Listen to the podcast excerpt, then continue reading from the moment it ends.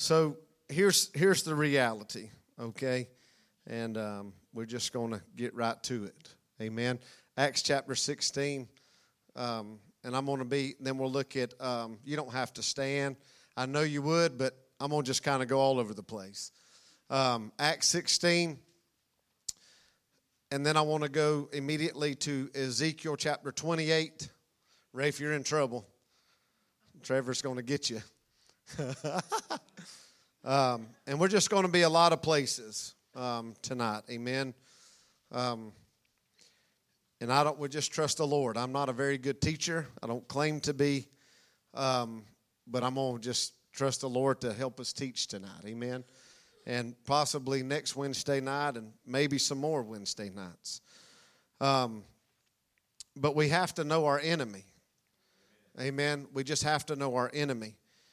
And we have to know the way that the enemy is, is moving. And, and for some reason, um, you, I know we're being recorded Facebook Live. This is not an arrogant thing um, whatsoever. But the Lord has trusted us, you, um, to deal with the dark realm, the demonic realm. He just has. He has brought them here and is bringing them here. And so I, I know that many of you weren't here um, Saturday morning when Brother Sanchez was preaching, but he made such a statement that day, and he had made it the day before we were um, we were at lunch, and I said, "Brother, you got to share that. Um, you have to share that whenever you teach, if you will." So I may just use these these bottles right here. Um, this may be make it a little more real. So both of these have oil in them, right? This bottle has oil and this bottle has oil. But if both of these bottles were full, which one would be full? they both would be, right? But how many times would we look at this bottle and say, this bottle's full, but this bottle isn't, even though both of them were full? Because we compare what they look like on the outside other than what's on the inside. And so if you're a young Christian and you're full, then guess what? You're, you're full. And here's what he went on to say like the pastor, a lot of times people will look at the pastor's responsibility and say, Well, I want what they got. Well, it takes this bottle a whole lot longer to get full than it does this bottle. Amen. And so is what he was saying was if we can get the church, amen, let's let's the pastor's here, thank God for the pastor. But there's a lot of responsibility in the pastor. He said, but if we can get the church, all these little vessels, all right, it's a whole lot easier to get these filled up. Which one's going to overflow first? These.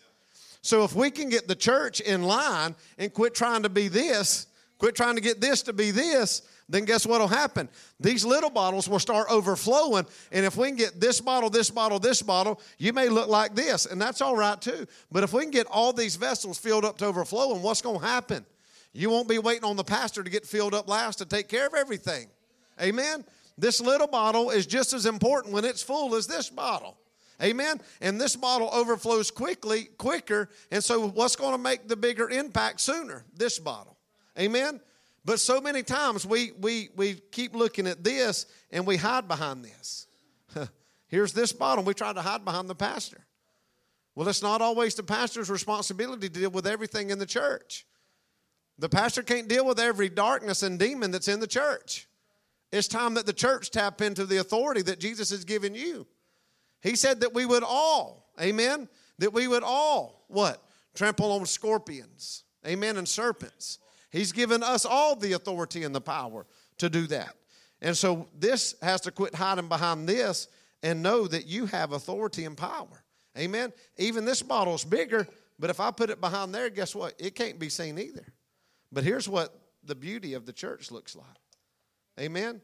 I was thinking this week, and I, have said this, I've made this statement before, but I'll guarantee you the vessels that were in that widow's house weren't all the same size. They wasn't all the same color. They wasn't all the same shape. Because when the prophet came, he just said, Go to all your neighbors. All the neighbors didn't look alike, all the neighbors didn't believe alike. The prophet just said, Go to all your neighbors and borrow vessels and borrow not a few. Few. He said, borrow empty vessels. So there's no telling what some of them vessels look like. I bet them neighbors got to running. Why do you think? I bet they got to running because they were under the authority of God Almighty. You go empty out your house, and if there's an empty vessel, let's go to that widow's house. Amen. It just said go borrow empty vessels and borrow not a few. So I wonder if it looks something kind of like this. And so here's a, the beautiful picture of the church different size, shapes, colors, made out of different things, personalities. But what's in them all? The same oil. The same oil is in every one of them. And so we just have to know what is the same use of all of these. It's the same. Amen. For anointing, we pray one for another. Just because you pick this bottle up, don't mean anything. Amen. They're all for the same use. And so that's what we have to understand. And that's what I want us to see tonight is that you all matter. Your gift is important. Your life is important. Your your your your what am I trying? Your supply that you bring, what every joint supplies, your supply matters to make the body function correctly. Amen. So your matter, your supply matters. The joint that you are, it matters. Amen. Somebody say, I matter to the Lord. I matter to the body of Christ. No matter if you're brand new. no matter if you got saved tonight during worship. You matter. Amen. No matter if you've been saved 158 years, that person that got saved a minute ago is just as important as you. Amen. I promise you. He's just as important as you. Amen. And let me tell you this the person that's lost that ain't came yet, guess what? They're just as important too. Amen. And the people that's been a distraction in the church, this demon possessed, guess what? They're important too. Let me say this before I start tonight. Those people that's come in that has been a distraction, they're not our enemy. They're not our enemy. Please know that. Don't look at them like they are our enemy. Because I'm going to just say some things tonight of distractions that's been in this church in the last month or so, but it don't mean that I'm mad with these people because there's something in them that's working against the working of the Holy Ghost. Amen. There's something working in them against the Holy Ghost. And I even talked to some people earlier and said, you know, some of these people don't even know they're under the influence of witchcraft. they think they're operating in the Holy Ghost. But there's a thing, there, there, there's something deeper within them. And I believe some of these could even have spells cast upon them. Brother Lamont was in Africa. He had a spell cast upon him. He couldn't preach. But the moment he left that town where Christopher Tundway was, he could open his mouth and preach again. Is that right, brother? There was a spell cast on him. Is that correct? You could, that's all he could do. He couldn't talk until he preached. There you go. That's what it was. The moment he got up in the anointing and he could preach, but then he couldn't talk any other time. Amen. That's what happened to him in Africa because there was witches across the road casting them spells upon him. The last time we were in Colombia, Rafe was there. And, and we'd never seen witches there before till we built that church. The moment we built the church, there was witches everywhere. And they, they were going by. Rafe was preaching. Stuff started hitting the roof of that church. And Pastor Hernando came and said, witches everywhere. We all got sick. My fever went to 104. Everybody got sick. We couldn't even move. I mean, it was like we were paralyzed because I believe them witches were coming by casting spells, throwing blocks and rocks and everything else on top of the roof. You know, them witches were just, that's what they do. And so, do you think that everybody that's trying to live right thinks that they're under the influence of the enemy? Not always. Sometimes maybe they're family members that are bound by these things and that have cast spells upon them. Amen? Because the enemy has power. There's a few things I want to say tonight is the enemy has gifts too. the devil has gifts too. How do you know that, Pastor? Well, read Luke chapter 4 and Matthew chapter 4. Did not Satan take Jesus all the way up to the top of that mountain and said, I'll give you all of this? Know this, he is the little g God of the world. Amen. And so he has power in this world. He has gifts. Amen. So Satan has gifts.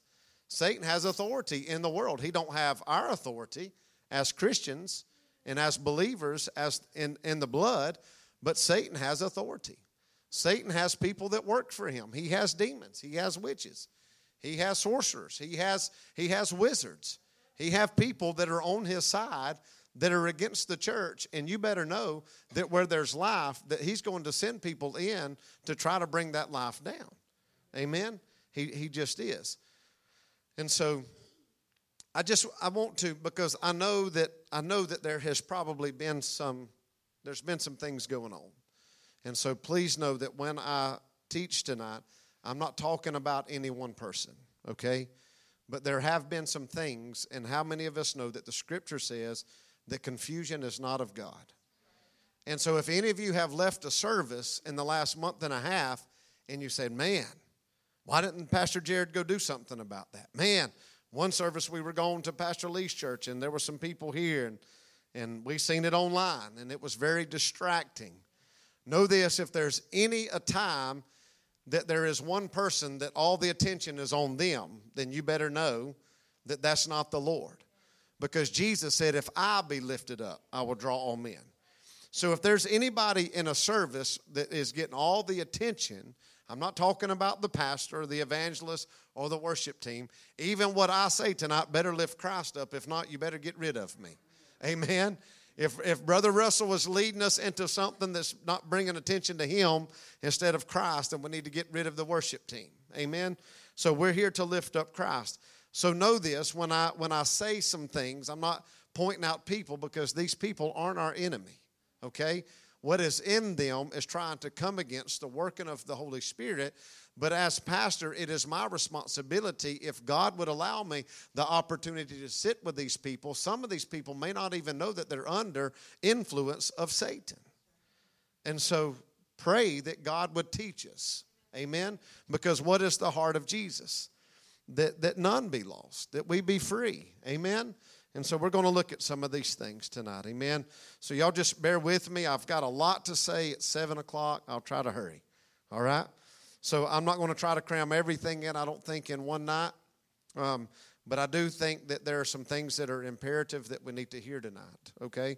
So Acts chapter 16, um, I want to read here, and this just get, keeps coming to my mind. And so, um, verse 16 of chapter 16 of the book of Acts says, And it came to pass as we went to prayer. We could just stop right there and not do anything else, but just say, They were going to pray, and here come the enemy. Amen. As they went to pray, what happened very next? A certain damsel, that means a young girl, possessed with a spirit of divination. She was a fortune teller, okay? She was a fortune teller. And let me just say this tonight. I, am just going to say some things that as I've been in prayer, um, I don't really have like a bunch of things just tied together. I just want to say there, there is an older generation that are saying that it's the younger generation's fault of why the church is where it is. Well, as I was in prayer, Mati, the Lord told me, not only do you need to watch out for the younger, but you need to watch out for the older because First Kings chapter 13 speaks about an old prophet speaks about an old prophet. And the old prophet came to the man that the man, God told the man that was hearing from God at the altar and said, Don't go eat bread and don't go drink no water. Well, when the old prophet came by, God didn't tell him. He said, An angel sent me to you. Let me tell you this if anybody tells you an angel or somebody else sent them, you better, you better know. Amen. So listen to me. Now we're looking at a young girl that was possessed by the devil. And let me tell you what both of them produce death. So it's not the younger generation's fault. Let me tell you, the enemy can use the young and the old. And so you have to be careful with old religion, old routines, an old prophet. Because the old prophet came to the man of God that heard from God, and the old prophet said, The angel sent me and told me to invite you to my house. And what did he do? He gave him bread and water, the very things that God told him not to have. Read it for yourself. 1 Kings 13. So the enemy can use whoever, he can use every generation to try to come against the working of the Lord. Amen? So we see a young woman, a damsel, possessed with a spirit of divination, met us, which brought her masters much gain by soothsaying.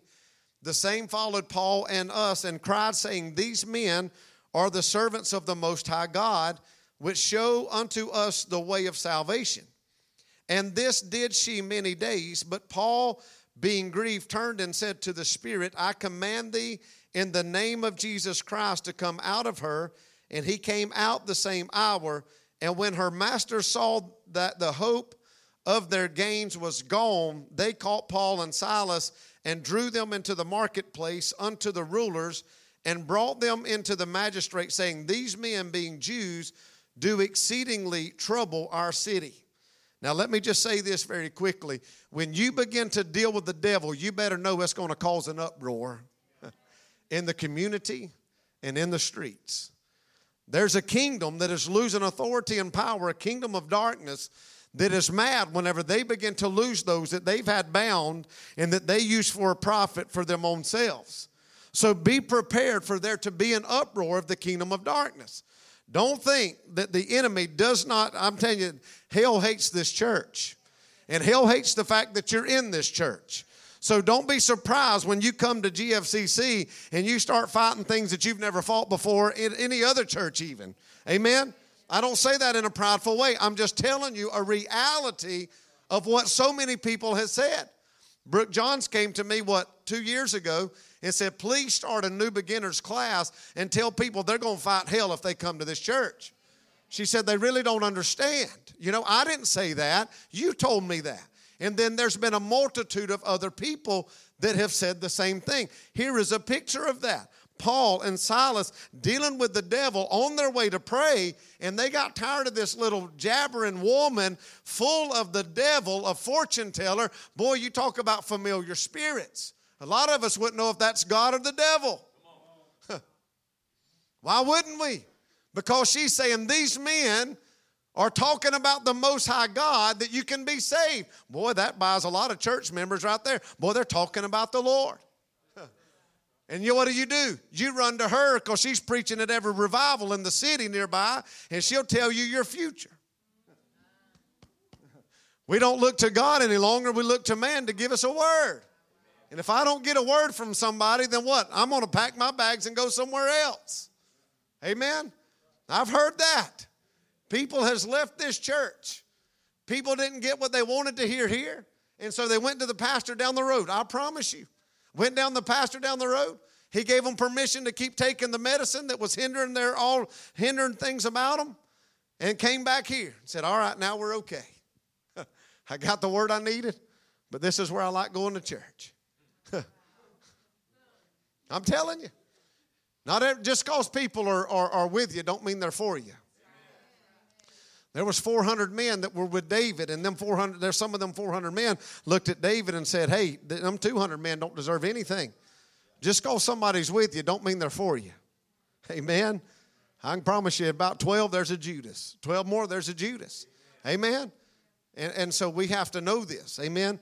You, we can't be deceived. And let me say this Charles Spurgeon said that discernment is not knowing right from wrong, but discernment is knowing right and almost right. It's not knowing right and wrong. Right and wrong is easy to know. But can you know right and almost right? Amen. So that's where God is bringing us to. He's narrowing us down to having a spirit of discernment and that, what is that discernment in this hour? To know right and almost right. Amen. And so here's this woman. I mean, a lot of people would call her a prophet and make her that, and give her a card and put their church's stamp of approval on her life. So listen, when you begin to deal with the devil, there's going to be an uproar. Amen. There's going to be trouble. Do exceedingly trouble our city. No, they're not. They're just dealing with the devil. Amen. Here's what happened in verse 22. And the multitude rose up together against them, and the magistrates rent off their clothes and commanded to beat them. We know the rest of the story. They were cast into prison. But thank God on the other side of that, people were saved. And the spirit of divination is a python spirit. It is a python spirit. We'll get there in a minute. Amen. We'll look at it in a minute. Now turn with me to the book of Ezekiel, chapter 28. We have to know our enemy. Amen. We must know our enemy and we, we must know what he is about. Hallelujah.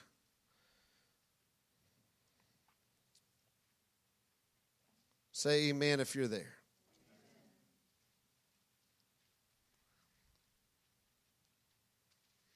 Let's start in verse 11. Moreover, the word of the Lord came unto me, saying, Son of man, take up a lamentation upon the king of Tyrus, and say unto him, Thus saith the Lord God, Thou sealest up the sum full of wisdom and perfect in beauty. Thou hast been in Eden, the garden of God.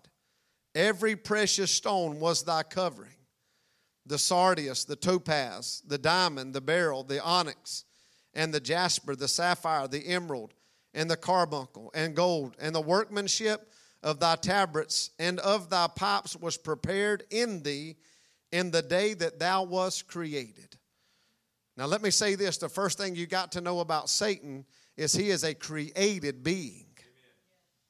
He is created, all right? What did he say? That thou was created, all right? He is a created being. He has not always been. He was created. So that that's what gives us authority over him. Amen. We were all created. Amen. But here's the thing. Satan is under our feet. Amen. Satan is under our feet. He's only a created being. We'll, we'll look at this in just a minute. Listen to this, though. Thou art the anointed cherub that covereth, and I have set thee so.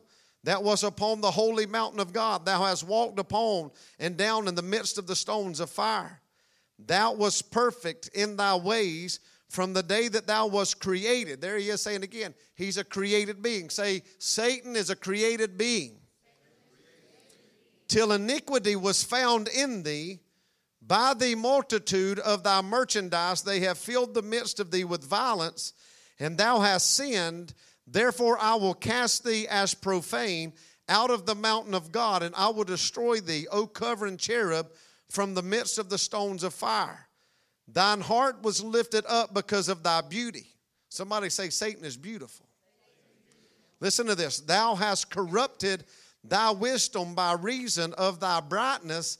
I will cast thee to the ground, and I will lay thee before kings, that they may behold thee. Thou hast defiled thy sanctuary by the multitude of thine iniquities, by the iniquity of thy traffic. Therefore will I bring forth a fire from the midst of thee. I shall devour thee, and I will bring thee to ashes upon the earth in the sight of all them that behold thee. He's nothing but ashes. He's a created being. He's under our feet, but yet we let him rule and reign over our lives so often. We give place to the devil all the time in a service, in our lives, in our marriages, in our children. We sit back. All they that know thee among the people shall be astonished at thee. Thou shalt be a terror, and never shalt thou be any more. Now, just stay with me. Let me read to you Revelation chapter 12, verse 4.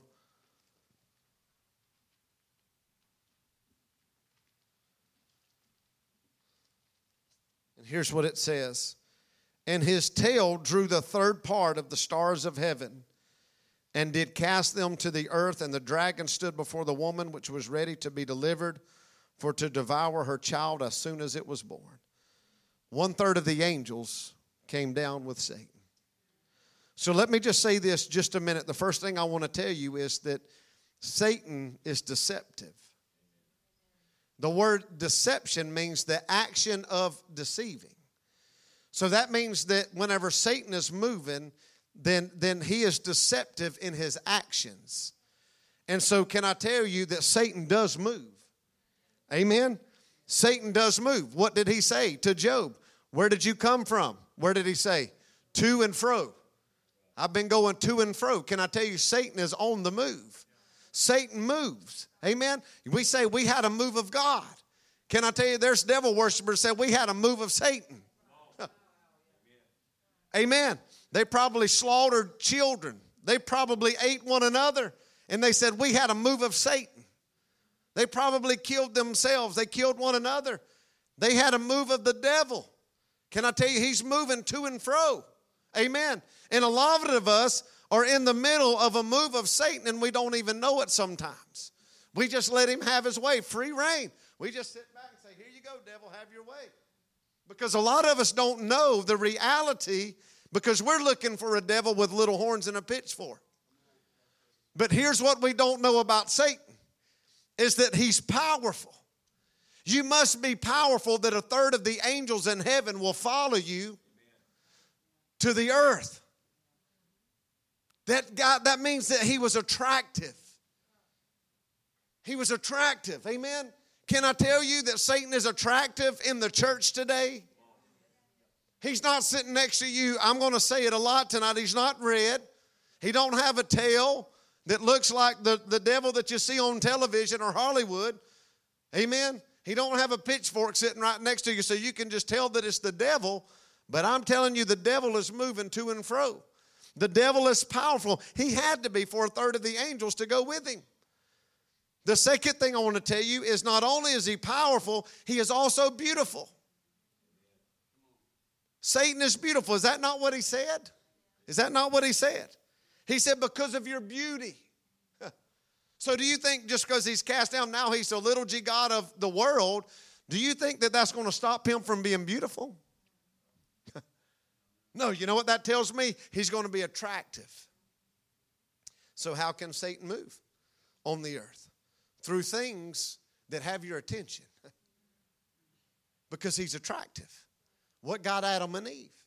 They saw the fruit was good. So, how does the enemy come many times? We're so shallow spiritually that the moment we see something that may have the appearance of good or God, we jump to it and say that it's God. And so Satan is attractive. He's beautiful. Amen? Now, he's really not, but he has the appearance of. Amen? And so, what does the Bible say? Could it say the opposite of Jesus?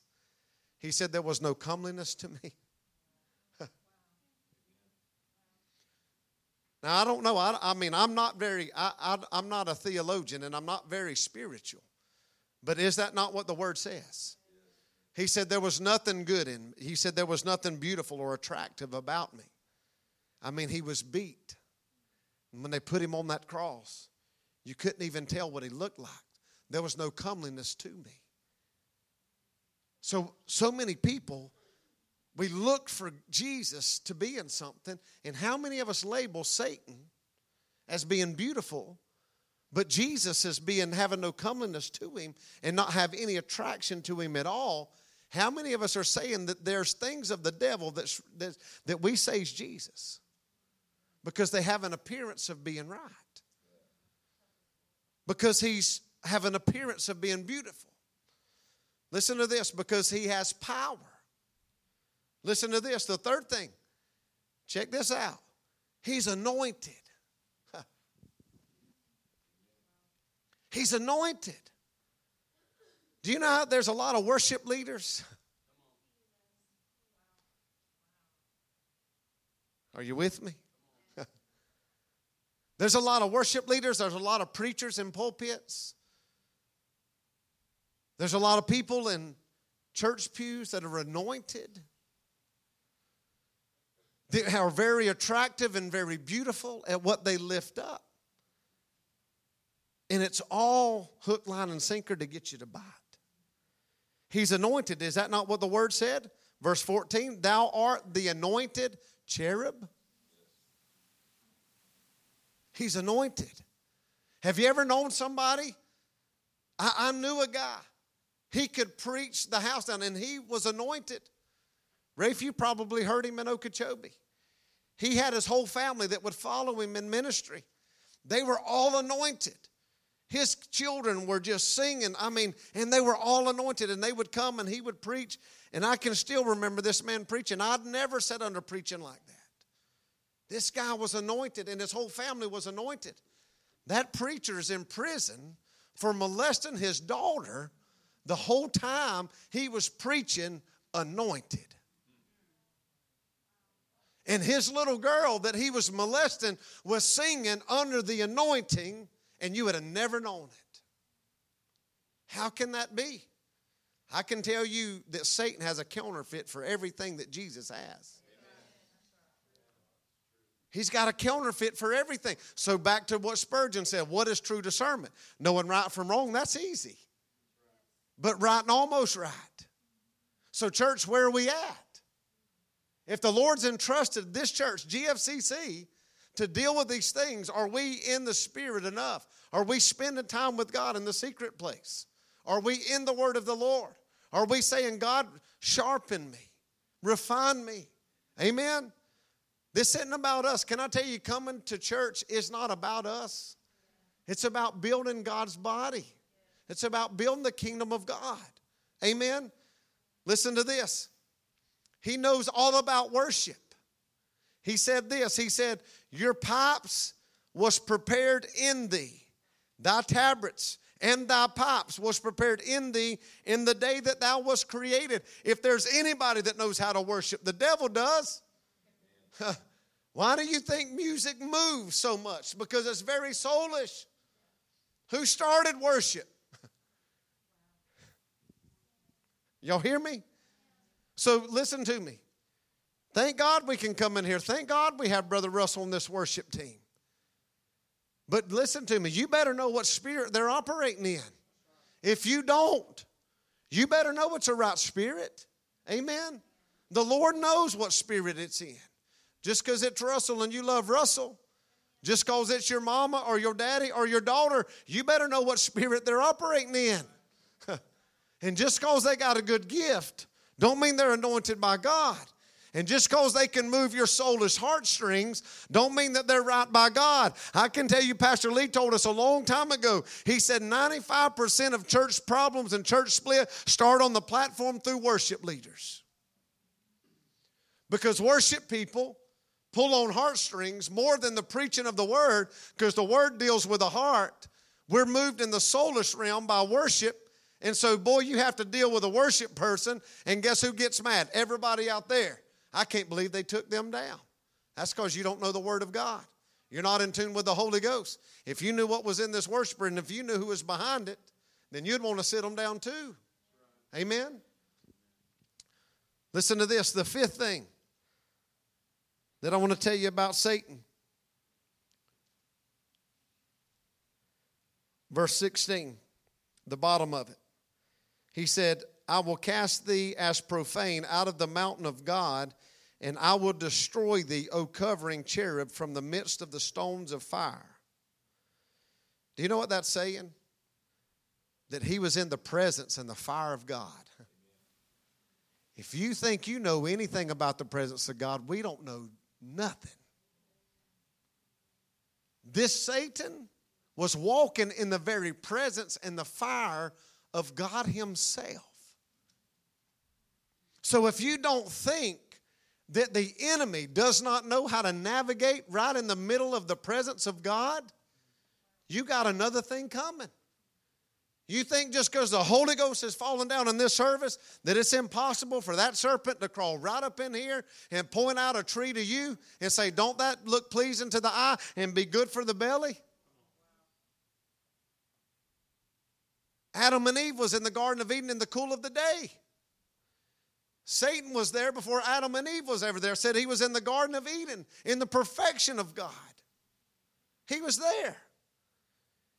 And in the perfect presence of God, Adam and Eve was there. Not a stitch of clothes on because there was no shame. Who came right up in the middle of that and messed it all up? The serpent. You better know that he'll do the same thing here. Church, hear me tonight. I didn't come to preach a message, I came to prepare people because God is dealing with me deeply about these things. It's no coincidences. Just because somebody comes up in here talking in tongues, don't mean it's a right tongue. Just because somebody comes up in here and gives a message in tongues, don't mean that it's a right message in tongues. Just because somebody comes up in here and says that they can do something, don't mean that it's a right spirit in what they can do. Nehemiah building them walls, the wrong people came to him and said, We're here to help. I can tell you, as we build this new church, I can tell you Satan is going to send people and say, Hey, we're here to help. I can tell you, you better know. We better know. We better know. Nehemiah said, No, no, no. I don't need your help. I don't need your help. I know where you come from. I know what spirit you are. They were here to help. Now, that's easy to know right from wrong in that moment. If it looked like a devil with a pitchfork come up there and said, Hey, I'm ready to help you. No, these men said, Hey, we were sent here to help you. That old prophet said, The angel of the Lord told me to come to you. That's right and almost right, church. I'm telling you, we better wake up. That old prophet probably was a right prophet at one time. He knew exactly how to work his way in there. Let me say this for somebody to operate in a gift, they don't have to be right with God. Is that right? Is that what the Bible says? Because the gifts and the call of God are what? Without repentance. So somebody can come up in here and give a message in tongues and they be wrong, but Jesus still be right. Jesus told me today, He said, Don't I have the right to break through anything that the devil says in a lie and rise up and speak truth? Let the devil give a message in tongues. Jesus will give the right interpretation in tongues. he told me today, He said, Did I not break the law? Listen to me. I just lost some of you. John chapter 8, they said the law said to stone her. And what did Jesus say? Well, you who is without sin cast the first stone. did not Jesus, whenever they said, Who can you heal on the Sabbath day? The man with the withered hand? And Jesus said, What, I can't heal nobody on the Sabbath day? And he said to the man with the withered hand, He said, Stand up right in the middle of them and stretch forth thine hand.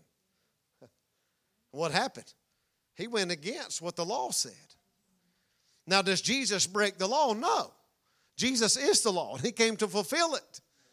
And so Jesus is going to fulfill anything that the enemy tries to bring in this house. Jesus is going to rise above that, but how does he how is he going to do that? He's going to do it through vessels that are willing to obey God. So here's what I'm saying. Can the pastor always be the one to rise up against the devil? I'm asking you a question. No. We have to, right? As a body, right? These vessels need to be filled up. Why do you need to be filled up? I'm telling you more now than ever, vessels, you need to be filled up. Pastor Lee challenged us the other day. He said, Some of you just woke up and came to church just to come to church. He said, How many of you, and he used Ray for an example, he said, Rafe is going to be the Holy Ghost. He said, How many of you said, Holy Ghost, come with me to church today? And I know that I didn't that morning because Pastor Lee was bringing, so I was just counting on him to bring the Holy Ghost. Amen. That's the day that Brother Russell got up there and he was a mess. He didn't invite the Holy Ghost to come with him either. If he had invited the Holy Ghost to come with him, God would have dealt with him. Amen? Y'all know what I'm saying. We just get in routine of playing church. And so we just get up and go to church. You think that the devil don't know that? You think the devil don't know about all of our routines and we didn't ask the Holy Ghost to come so he says now's a great opportunity for me to move right in there and I'm going to get in the middle of that. You know why? Because the devil's always looking for a space that he can get in. Give no place to the devil. And so he says they gave place. They didn't invite the Holy Ghost. So the Holy Ghost, I told him to sit down. I left him at the house. I'm going to go to church. There's a lot of space in between me and the Holy Ghost now. And Satan says, that's right where I want. So imagine, I don't know how many people was here Sunday morning. There's a lot of people in this little church, probably more than ever. So how many of us, I'm talking probably to, to, the, to the fundamental Christians here tonight that would probably be here, and you could say, part of the foundation. I know there's more, you know, than would be here right now, but I bet there was probably 20 new people here Sunday morning. These, these new people are probably, I mean, I told, I reached out to some of them that filled out their cards this week, and I was like, man, I was thinking about you, Brother Chad. I said, boy, if they made it through this Sunday morning, they'll be all, and if they come back, they'll be all right. We've had about 20 something new people here, and I said, whoo, what a service. I said, Well, I guess if they respond to the text I sent out, then uh, we'll be all right. if they can make it through Sunday morning, a lot happened. Amen. A lot happened in here Sunday morning. And so you just think about that. If there's 20 new people that don't know what we're talking about right now, who's God counting on to be right and to bring the Holy Ghost with them to church? Because who's to know what these 20 people that are unbelievers and lost, what they're bringing with them? So, who's going to be tuned up and sharp and ready to fight war and wage war and spiritual warfare? Amen. And so, the first thing that the enemy does is he comes to deceive. Amen. The second thing, am I okay on time? Y'all still good with me? The second thing that he does, he comes to do is he comes to divide. Amen. He comes to divide. Turn back with me to Acts chapter 16.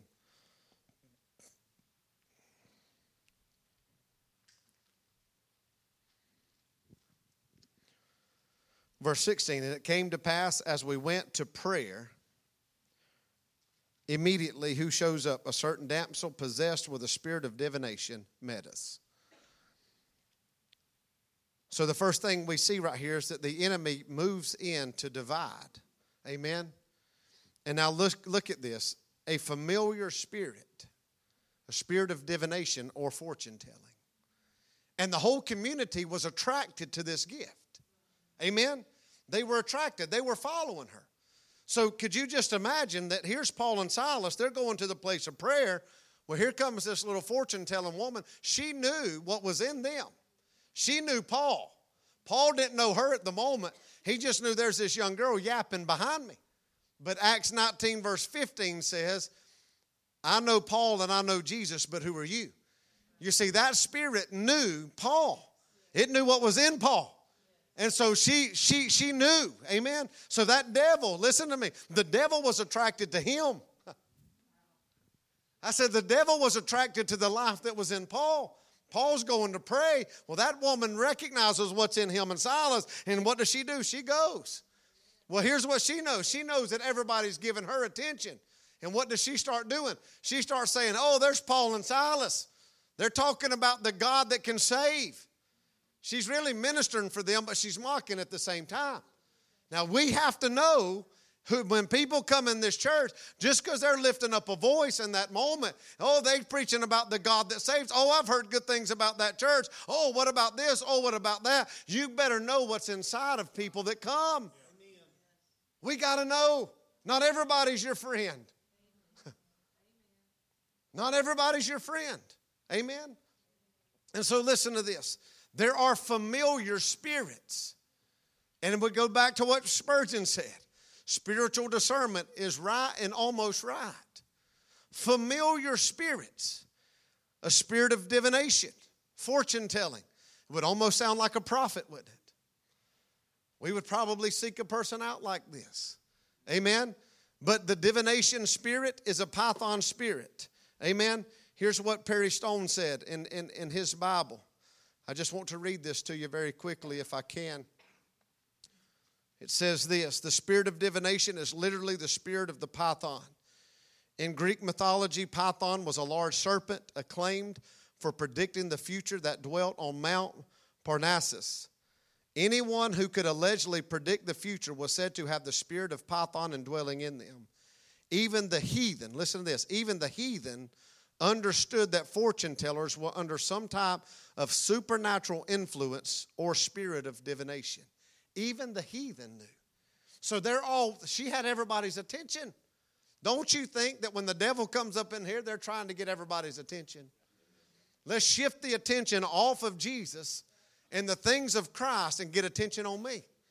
We watched that video that one night. That lady sat right here and she was dancing everywhere. Now, who had the attention in that service? Did Jesus or did that woman? I'm asking you.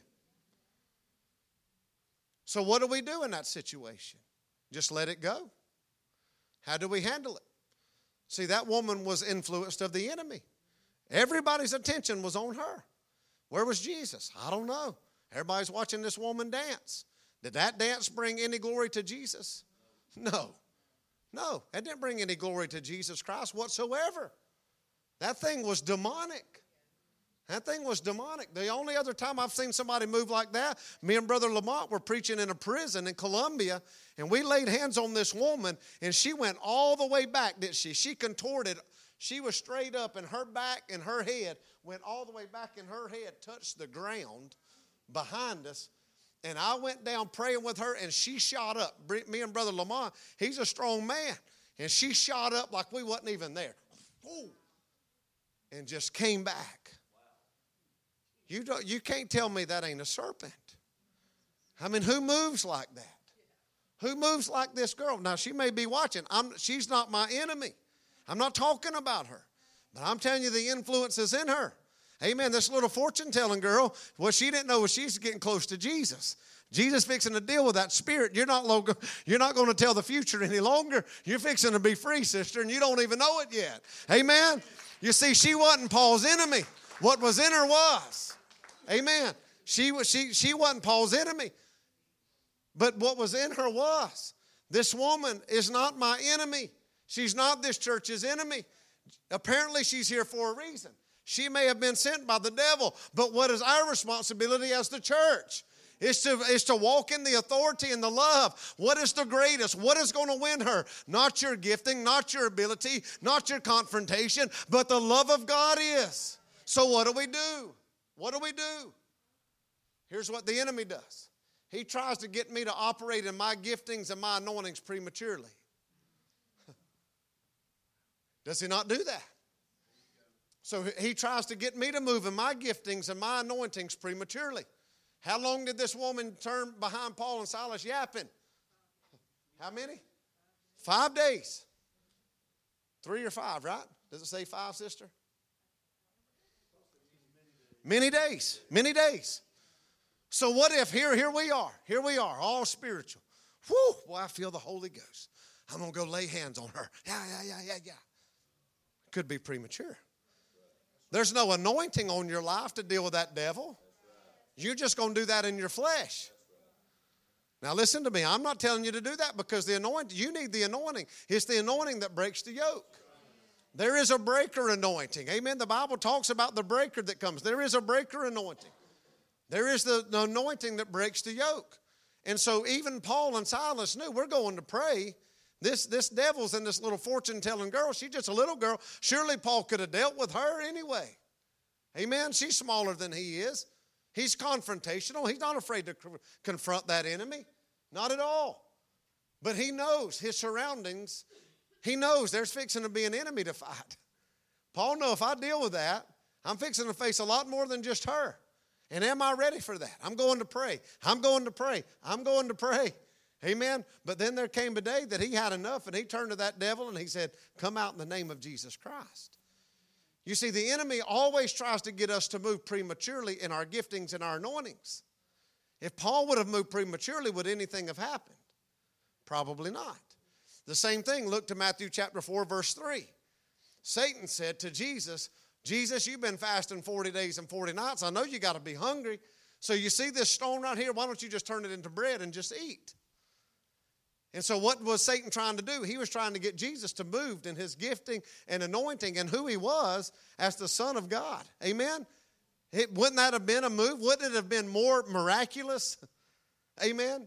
Wouldn't it have been a messianic move and look more like Jesus was moving if Jesus would have turned that stone into bread?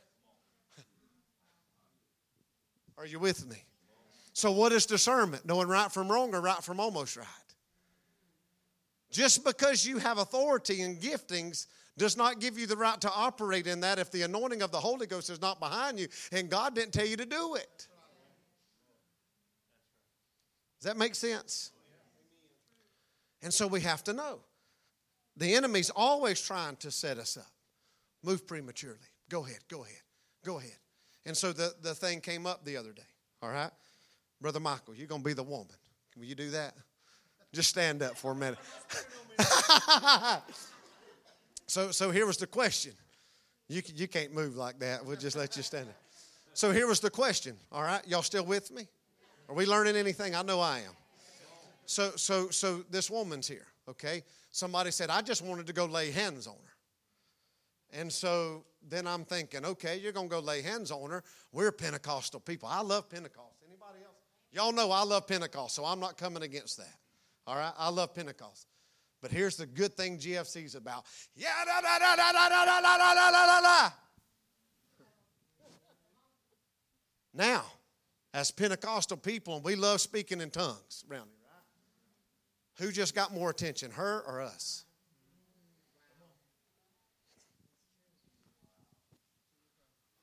So if God is not a God of confusion, now who's confused? And the devil said, I got you right where I want you. Keep speaking in tongues. Yeah, yeah, yeah, yeah, yeah, yeah, yeah, yeah. You think she understands what you're doing? No. Nah. But what if I went and said, Hey, sister, can I talk to you for a minute? Because Jesus surely loves you. Now, I'm not getting attention. She's not getting attention. But Jesus is. And now love is the greatest. Is that what the scripture says? Love is the greatest. And now I say, I don't know why you're really dancing that way. Maybe you were a dancer previous, but now you're in God's house. And Jesus just wants you to receive Him. Then you start ministering to her heart. And now neither one of you, she's not getting attention. Confusion's not in the middle of that thing. But now you're just ministering in grace and love. And so now Jesus wins. But as Pentecostal people, especially here, boy, let's run and go lay hands on somebody speaking tongues. That ain't how the devil's going to come out because you're louder. He's not going to come out because you holler. That ain't what brings him out. The seven sons of Sceva, they were trying to do all that. That ain't what brings the devil out of anybody because you can speak in tongues. The devil can speak in tongues. We'll look there in a minute. Wizards and witches can speak in tongues. Amen. That don't make the, the devil come out. But what if just loving somebody? What if you just lay your hands on them? Now there's no confusion. Now that woman knows how much I love her. That woman knows that Jesus is for her. But listen, we don't do that here. Let's go talk outside. Then we just slow things down. Amen. Thank you. You did good at that. Does that make sense? But us as people, and as GF, because man, the Holy Ghost gets moving around here at times. It's strong. Amen. It just does. And it just pulls it out of you. Amen. It just pulls it out of you. And that's okay. But what is God doing? He's maturing us. He's maturing us. Amen. I can tell you sometimes people don't need me to speak in tongues over them. Sometimes somebody don't need me to prophesy over them. I, I appreciate all the gifts. Sometimes somebody just needs me to go tell them I love them. And I'm here for you. And if you need anything, I'm here. Sometimes that goes a long way. Now, if the Holy Ghost gives you, a, you better obey God. I, I come to encourage the gifts tonight. I did. Amen. Y'all still with me? So, so, so we, we have to know, we have to know that the enemy is capable of spurring us on to move and operate in our giftings and anointings prematurely. And it could cause more damage in the end than it did good. What if Jesus would have turned the stone into bread and ate? That was the very beginning of his ministry. When does the enemy move on us? When we're premature. Amen? And so, what does the enemy try to do? He would love for us to get all messed up. He would, the enemy would love for to send these people that are coming here for help, and we're so young and immature that we just run everybody off that we scare everybody. I don't know about that. Amen. We just run and just grab them and yeah, yeah, start speaking in tongues to them. They're like, oh my God. We talk to them 100 miles an hour, sound like a F 16 flying by, speaking in tongues in their ear, and they don't even know Jesus. Do you think they're going to know that? They're going to say, man, is he angry at me? And that what the scripture says. If I walk in and everybody's speaking in tongues loudly and it's out of order, they're going to say, Are they angry? Yeah. Ex- ex- they were, okay. And I wasn't here. So they were all speaking in tongues. What's this, sir? A tongue. So we'll look here in just a minute, okay? Familiar spirits. Familiar spirits. And so wouldn't it be just like then? Well, speak in tongues, it'll keep everybody off of me. Keep them at bay. Well, that's the way we worship. no, there's one way to worship. You're, if you worship Jesus, there's going to be reverence in that worship. Now, sometimes you may run, but you better know when the Holy Ghost moves on me to run, I'm going to run reverently. if He tells me to dance, I'm going to dance reverently. Amen. You're going to know it's the Holy Ghost. Amen. But here's the thing you know when it's the Holy Ghost and when it ain't. if I run in the Holy Ghost, you're going to know it's the Holy Ghost because it's probably going to hit you too. You know what I'm saying? Does that make sense? Because if I run in the Holy Ghost, it's contagious. And it may make you want to run too. If I march in the Holy Ghost, it's probably going to be contagious. You're going to want to march too.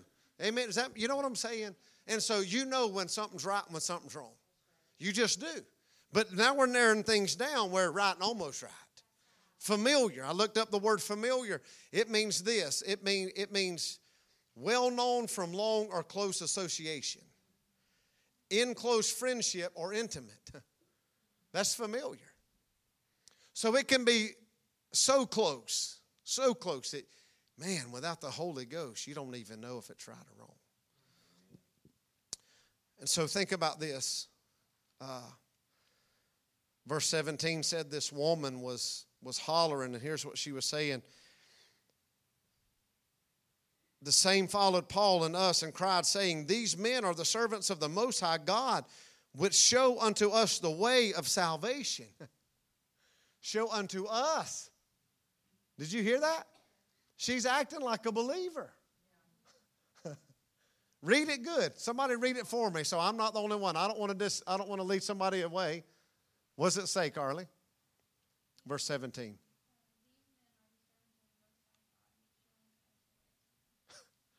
she knew who their God was. And she said, They show unto us the way of salvation. But she wasn't looking for salvation. She was trying to distract them with a familiar spirit and trying to get the heathens that knew the authority in her to get the heathen around them and in that whole city knew what was in her.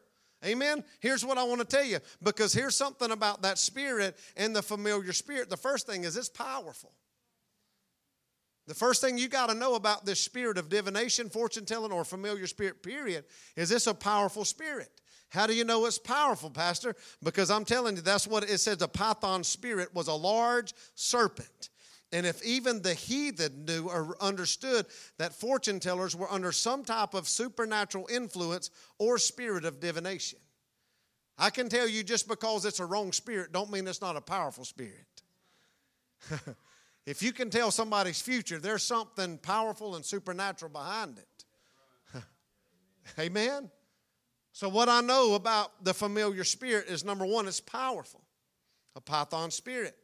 You get a python spirit around you, it's going to be hard to get it off of you. It's going to choke the life out of you, little by little. Amen.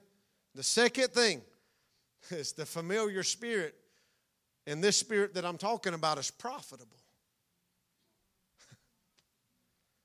it's profitable. Is that not what the scripture says here? Amen. Listen to what it says. And when her, verse 19, and when her master saw that the hope of their gains was gone, this spirit is profitable, not only to man, but to Satan. It's a spirit that's profitable. And so, what's going to happen when the enemy starts losing people that are under the influence of demonic spirits? and they start getting right with God and start getting born again and the enemy and the enemy starts losing them, what's going to happen? They're a profit for the kingdom of darkness. And so when Jesus starts saving these and setting them free, you better know there's going to be an uproar because these people are a profit to the kingdom of darkness. Bubba, you being here and being on this property, hell is mad. Did you? I mean, you wrote a suicide letter a month ago before you came in the service on a Wednesday night. Satan thought he had you. And now you're working on a house where babies are going to be able to come stay when mamas go to prison. Amen. Hell lost. Hell lost. But you were a profit in the kingdom of darkness. P R O F I T. Amen. All of us were. Hell hates this church. Now, listen to me. Am I saying tone the church down? No. I believe it has to be at the level that it is. The anointing of God here has to be at the level of that, that it is in the Holy Ghost. It has to be. For Chad, for Chad Todd and Brenda to be here, it's got to be that way, don't it? For Jared Jenkins to be here, it's got to be that way. For Trevor and Ariana to be, it's got to be that way. For all of us to be here, it's got to be this way because it draws you. The Holy Ghost draws you. You can't stay in the world and be here. It's going to cause you and bring you to a place and point of decision. And so I'm not trying to tone anything down, but what I am doing is trying to mature our body because there is going to come people that are full of these spirits. They're already coming. Amen. Am I making sense? Uh, I don't know where my phone went. Seeing what time it was. Okay, ma'am. Okay. Listen, the third thing is powerful, it's profitable. Check this out. And it's popular. It's popular. It's popular to have a familiar spirit. It's popular to be lukewarm. I said it's popular. It's popular to have premarital sex, shack up, save electricity and water at the same time. Hey, just saying. Telling you for a friend. and that sounds sound like something somebody put on Facebook. Biblically, can I do this? Asking for a friend. No, you're not. You're asking for you. You're trying to justify your sin. No, it's not okay. But we live in a day and a time where we call good evil and evil good. It's popular to live lukewarm, Brother Michael.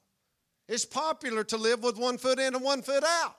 I love what y'all said the other day. Some one of y'all shared the other day that holiness used to be a threat to hell, but now holiness is a threat to the church. My God. That was truth. Right on.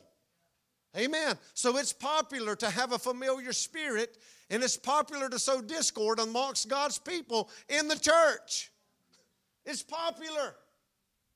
Go somewhere where there's unity and power and the anointing of the Holy Ghost. Boy, that's unfamiliar. because we like familiar. Amen. We like to kind of ride the fence. I like to kind of justify these little things because that way I don't have to really sell all the way out. Did he really mean pick up the cross? No, I just want Christ. I don't want the cross. I don't want the nasty stuff. I, just want the glory. I just want the benefits of salvation. But I don't want to have to die to nothing. I don't want to have to give up anything. I don't want this life, like Jesus said, this life is no longer your own. Well, I don't want that salvation. I want my life and his life. Can I have both? No, you can't. You're either in or out. Amen. But it's popular to live and be filled with a familiar spirit. It's popular to have a tongue but not be baptized in the Holy Ghost. We like that. Amen. And so, how do you say it's popular? Well, the Bible says this. It says, and when her masters saw the hope of their gain was gone, they caught Paul and Silas and drew them into the marketplace unto the rulers. Why would they have done that? Because in the marketplace was where everybody was. And everybody in the marketplace knew the profit that came through this woman's life because they all had benefits from her life in the marketplace and brought them to the magistrates, the higher ups now. It's popular not only in the marketplace, but now to the magistrates. Am I making sense? You see, this spirit's worked its way up to the government. It's moved from the marketplace to the magistrates. Amen. That's why you better get out and vote for the Word of God. Amen. Because it's moved from the marketplace to the magistrates. Amen. Then listen to this. What he goes on to say. Here's what he says. He says from the from the marketplace to the magistrates the men being Jews do exceedingly trouble our city. Now, now Jesus is affecting their whole city. Woo. Now, this thing that's popular is now losing ground. Then he goes on to say, and teach customs which are not lawful for us to receive, neither to observe being Romans. Listen to this. And the multitude rose up. So here's what I want to say it moved from the marketplace to the magistrates to the multitude. You can't tell me that this familiar spirit wasn't powerful that it wasn't popular and that it wasn't profitable. I can tell you, Satan knows how to send that spirit in this house. And we better know it. We better know it. Amen. So listen, just very quickly, I'm going to try to hurry up here. Turn with me to Isaiah chapter 8, verse 19.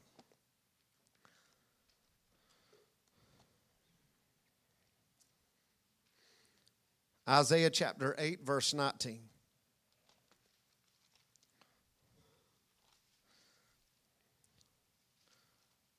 familiar spirits.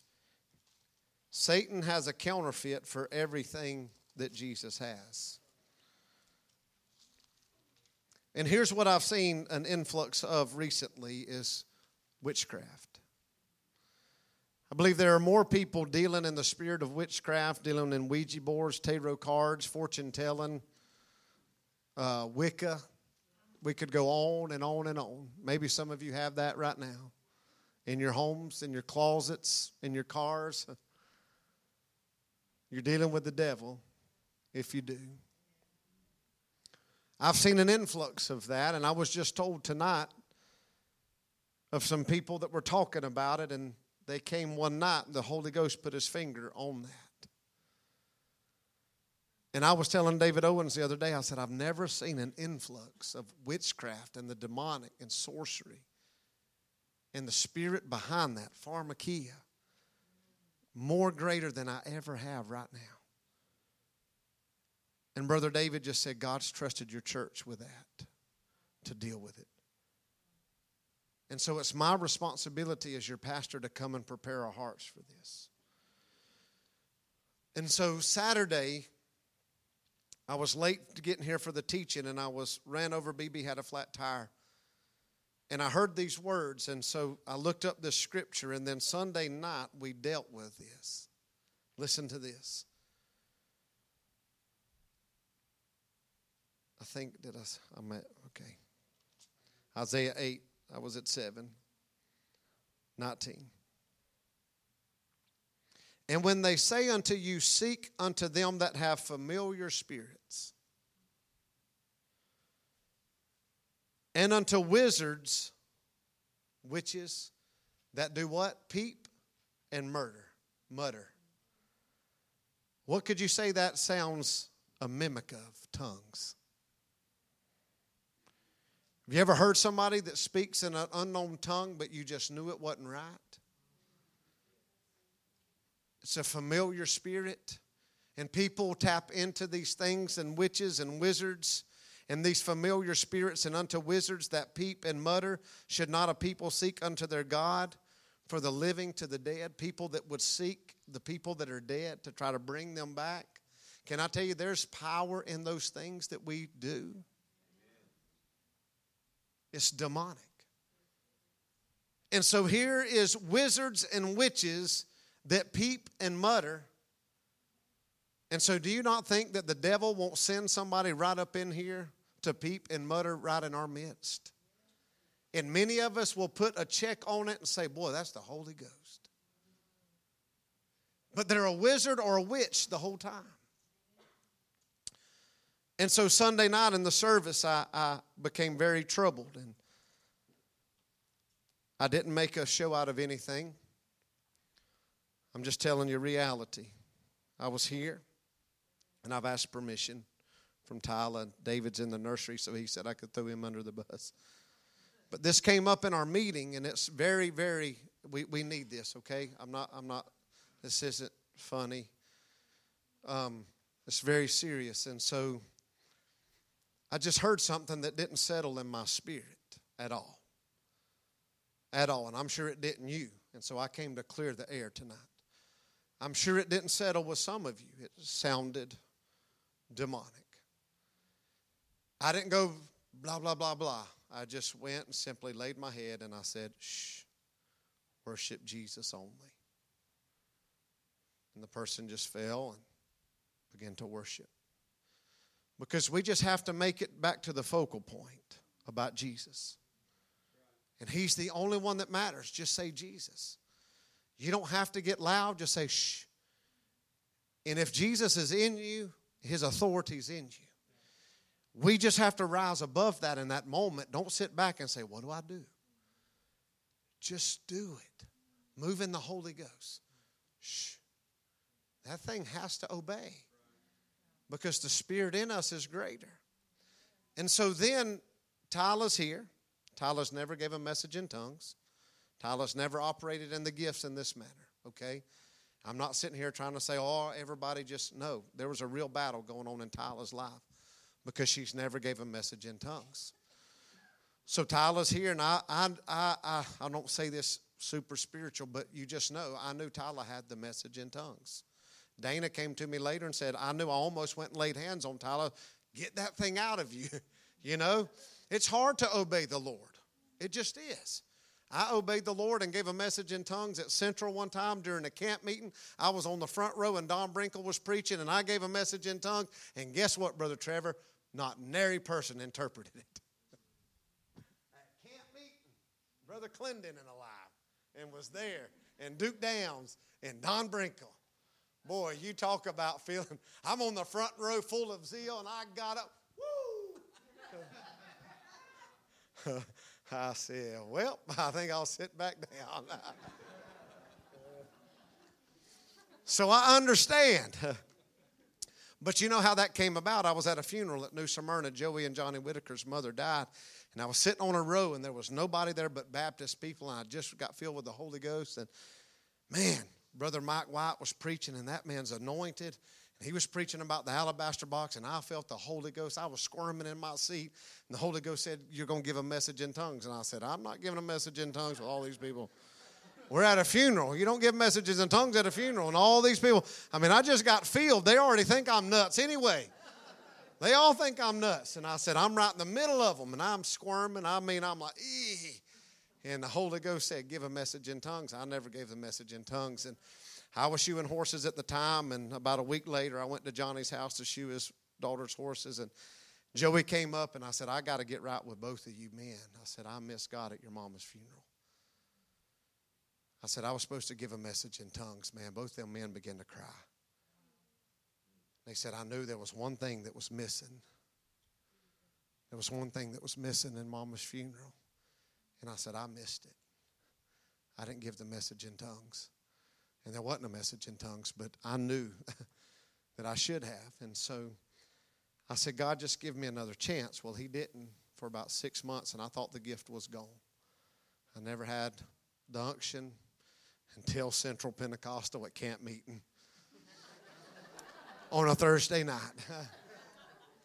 Everybody was there. and I'm up front. And I, you know what God taught me though? He said, You didn't need none of them to interpret. I wanted to see if you would do it since you disobeyed in that funeral. And can you be okay that nobody interpreted it, that I told you to do it? So, here we are. I know it's real. I know what Tyler went through is real. And so I knew that there was a war going on. And I'm right in the middle of it. There's a war going on. And I didn't know this until two, Monday at our meeting. David Bryant was there, and David said, I totally miss God. Tyler got quiet. The other tongues came louder. And as that was done, God had told David Bryant, he said, as soon as that's done, give a message in tongues. David said, Ain't no way, Lord, I'm giving a message in tongues. and so God was dealing with two people to move in the Holy Ghost, but neither one obeyed God. And so what did it do? It made room. and so what are you saying, Pastor? I'm saying when the anointing is upon our life and God has given you gifts, and you don't operate in them, then it makes room for the enemy to step up and say, Well, if you don't want to, then I will. And so I say this tonight that, listen to me, you can't look at the person. The person is not our enemy. The people are not our enemy. And the gifts and the call of God, again, are what? Without repentance.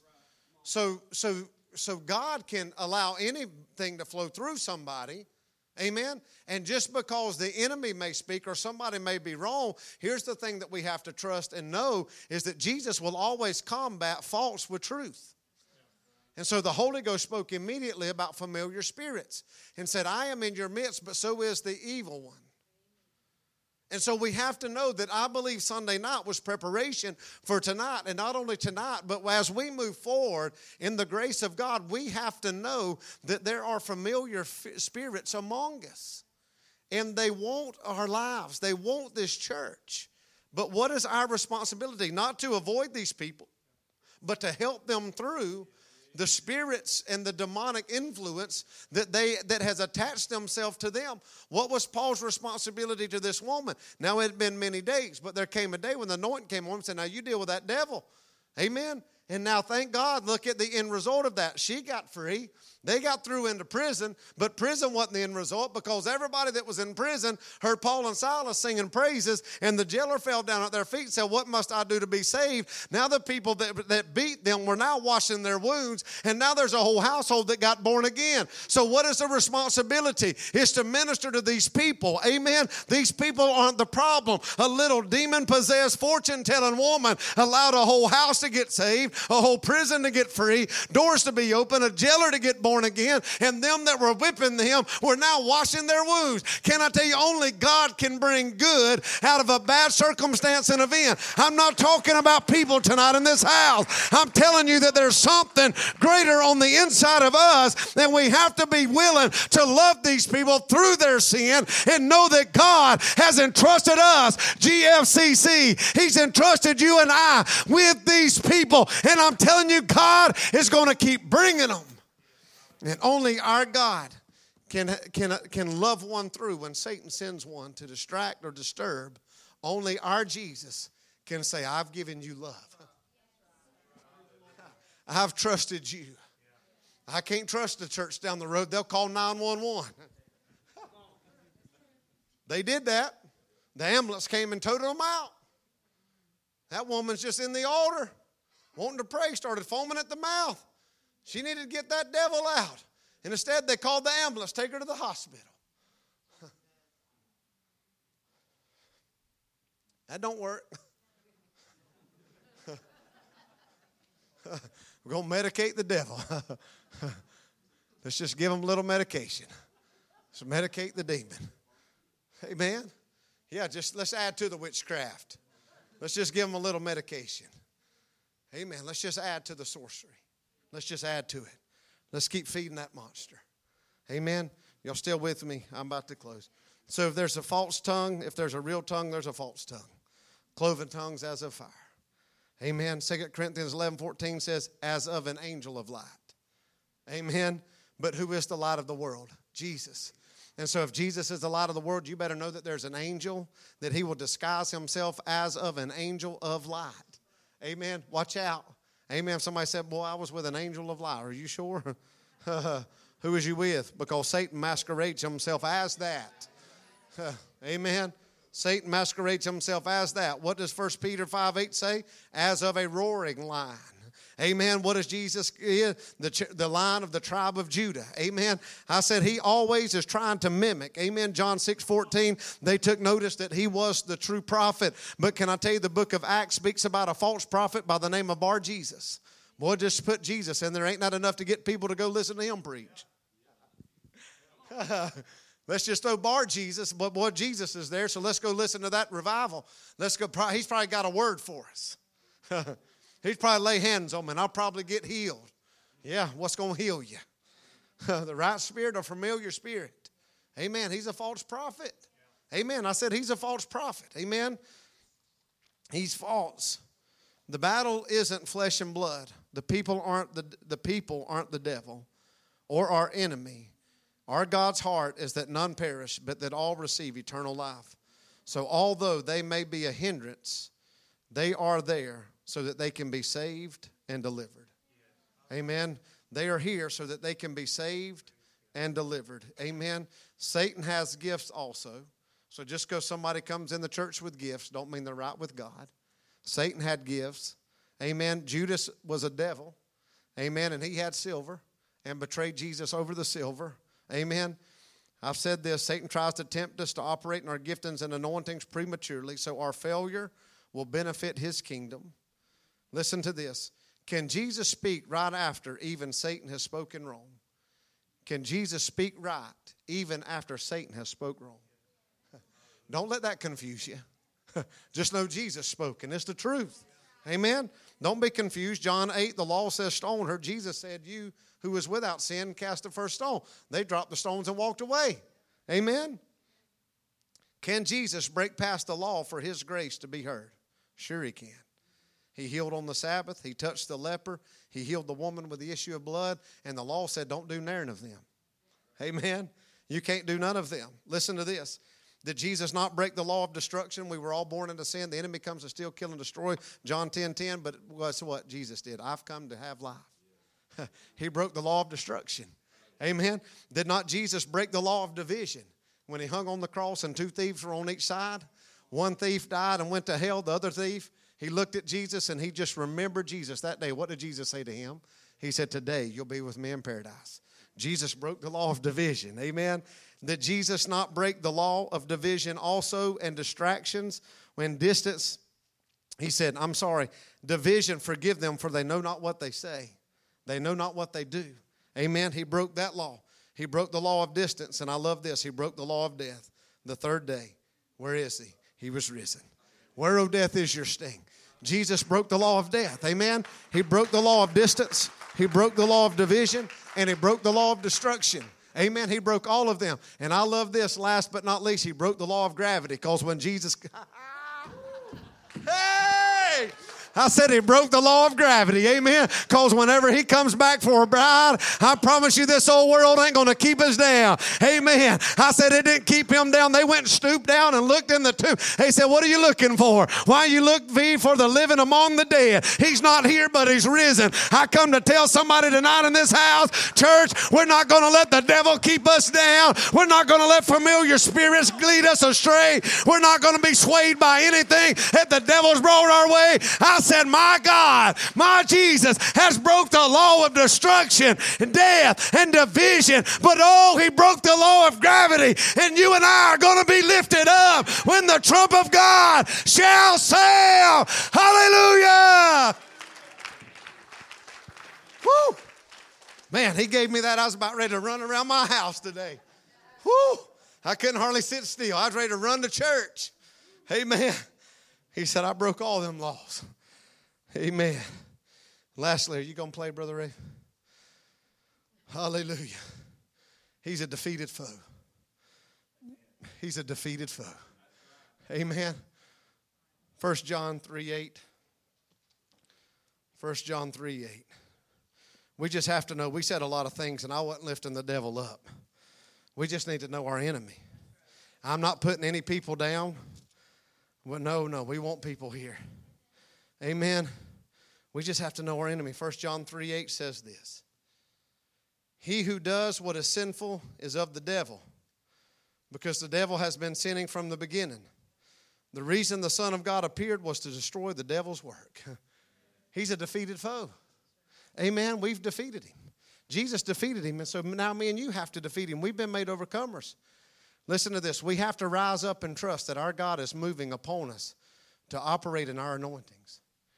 Nathan Middleton wrote something on his Facebook God had gave him. He said, David, Samson, and Daniel, all three faced lions, but they all three defeated them according to their own anointing. That's powerful. They didn't defeat them lions the same manner, in the same way. And so your anointing and the way you move is going to be different mine. Your vessel is going to look different mine. But listen to me, this is a picture of the church. What's in you is what matters. Get it out. Amen. Just get it out. Don't worry about what you look like.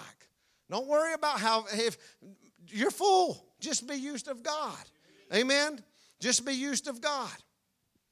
Listen to this as we close. Satan knows the principle of God better than us. While you sleep, who comes? The sower. When the church goes to sleep, the sower's going to come and start sowing seed. Can I tell you, whenever the church don't sow seed spiritually, financially, when you don't pay tithes, guess who's going to who's, guess who's going to come and sow? Amen. The devil's going to come while we sleep, while the church sleeps. We can sit back and not make a big deal of what's going on here. Right? Well, that woman, down, well, just let it be. Well, while you sleep and let those things go on, Satan sowing. well, it's one right now, but you just wait. There'll be ten in a year. You don't deal with the dung, they'll multiply. Because when you sleep, the sower's going to sow. You see, Satan knows the principles of God greater than a lot of church people do. Satan knows when to sow. Does the church know when to sow? Satan knows how to sow them tares. And here's what happens tares grow faster than wheat. and so, what do the tares do? They draw attention away from the real fruit. Satan knows the principles of God. So listen to me tonight, church. Brother Sanchez said this the other day. He said, as the pastor of that church, he said, Jared, he said, your sowing determines the harvest. What you sow determines the harvest. You tell that church to sow into the world, then that church is going to reach a worldwide anointing. He said, but if all you do is lead your church just to sow what they do every Sunday, then that's all they'll ever know. He said, what you sow, he said, determines the harvest that you'll reap. He said, that farmer always knows what's going to come up when he plants it. He said, he always knows if there's peanuts there, peanuts are coming. If there's oranges here, oranges are coming. If there's apples here, then apples are coming. He said, the sower always knows what his harvest is going to be because what he put in the ground. And I can promise you this, church, we're going to sow greater. We're going to reap greater. The harvest is going to be more. Don't you dare let the devil outsow you. Don't you dare let the devil know the principles of God greater than what you know. Don't you, don't you dare let the devil outsow you spiritually, financially, and relationally. If you see somebody new in this church, reach out to them.